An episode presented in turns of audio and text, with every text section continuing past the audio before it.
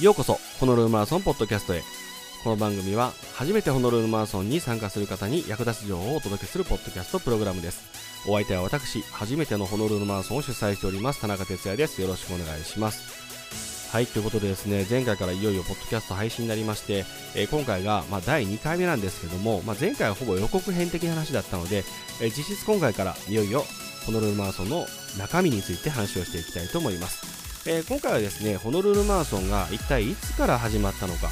えー、そして何のために始まったのかという話をしたいんですけどもちょっとその前に、えー、今回は私の自己紹介も少しさせていただきたいと思います、え私はですね田中哲也と言いまして神戸で不動産屋さんをしております。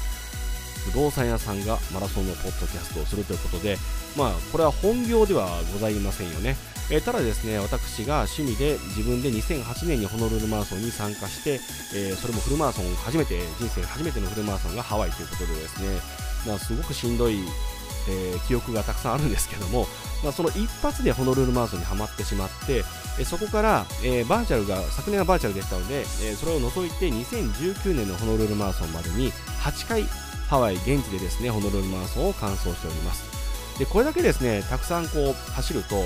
周りの方がですね、えー、マラソンに行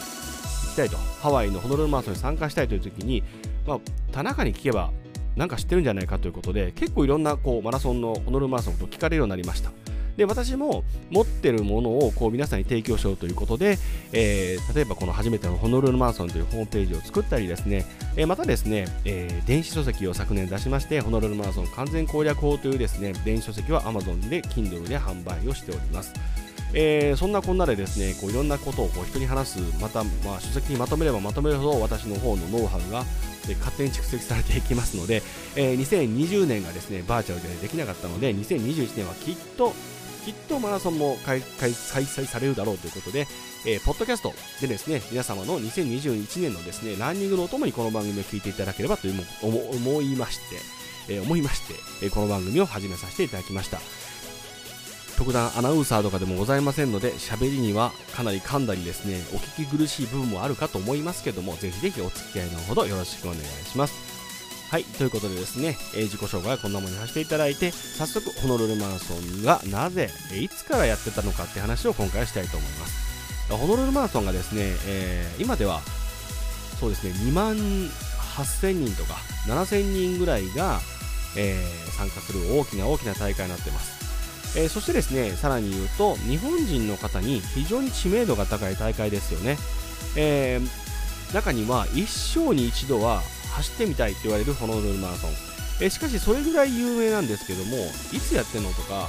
抽選なんですかとか日本人しかいないですよねとか言われるんですよ。だから意外と中身が知れてなくて、まあ、そういった基礎情報から話していきたいと思っております。でこのマラソンなんですけども最初に行われたのが1973年です。1973年今では3万人弱の方が走るホノルルマラソン。当時167名たった167人からスタートしたのがホノルルマラソンです。そしてですねその起源なぜホノルルマラソンが始まったのかということについてはですねこれは公式のホームページにも書いてますけども心臓病の医師の心臓病のリハビリと予防のためには長距離をゆっくり走るフルマラソンを走るのが良いという考えに基づき始められた大会となっております。まあ実際にはですね、本当にこの、まあ走る分にはゆっくり走るのはいいと思うんですけども、このフルマラソンを走るのが決して今のこうエビデンス的にはどうかちょっと分かりませんけども、まあ、当時そういう意味ではこの健康意識、えー、そしてですね、まあ、リハビリも兼ねた長距離をゆっくり走る大会として、えー、始められたそうです。えー、ですのでですね、こうこうなんていうんでしょうかね、こうスピードとか速さを求める大会ではもともと違ったというのがですね大きなスタートラインの違いなのかなと思います。え、今回はですねホノルルマラソンの起源そしてですねいつ始まったかということについてお話しさせていただきました。え、やはりですね皆様も何かこう今回ホノルルマラソン走る上でやっぱりこういったことがちょっと知ってるとまあなんて言うんでしょうこの思いというのも変わってきますので、え、ここ数回に関しましてはこうしたホノルルマラソンの歴史であったりとか大会そのものの話をしていきたいと思いますのでぜひこれからもお耳を傾けていただければと思います、えー、それでは今回はこの辺りでおしまいにしたいと思います。また次回お会いしましょう。バイバイ。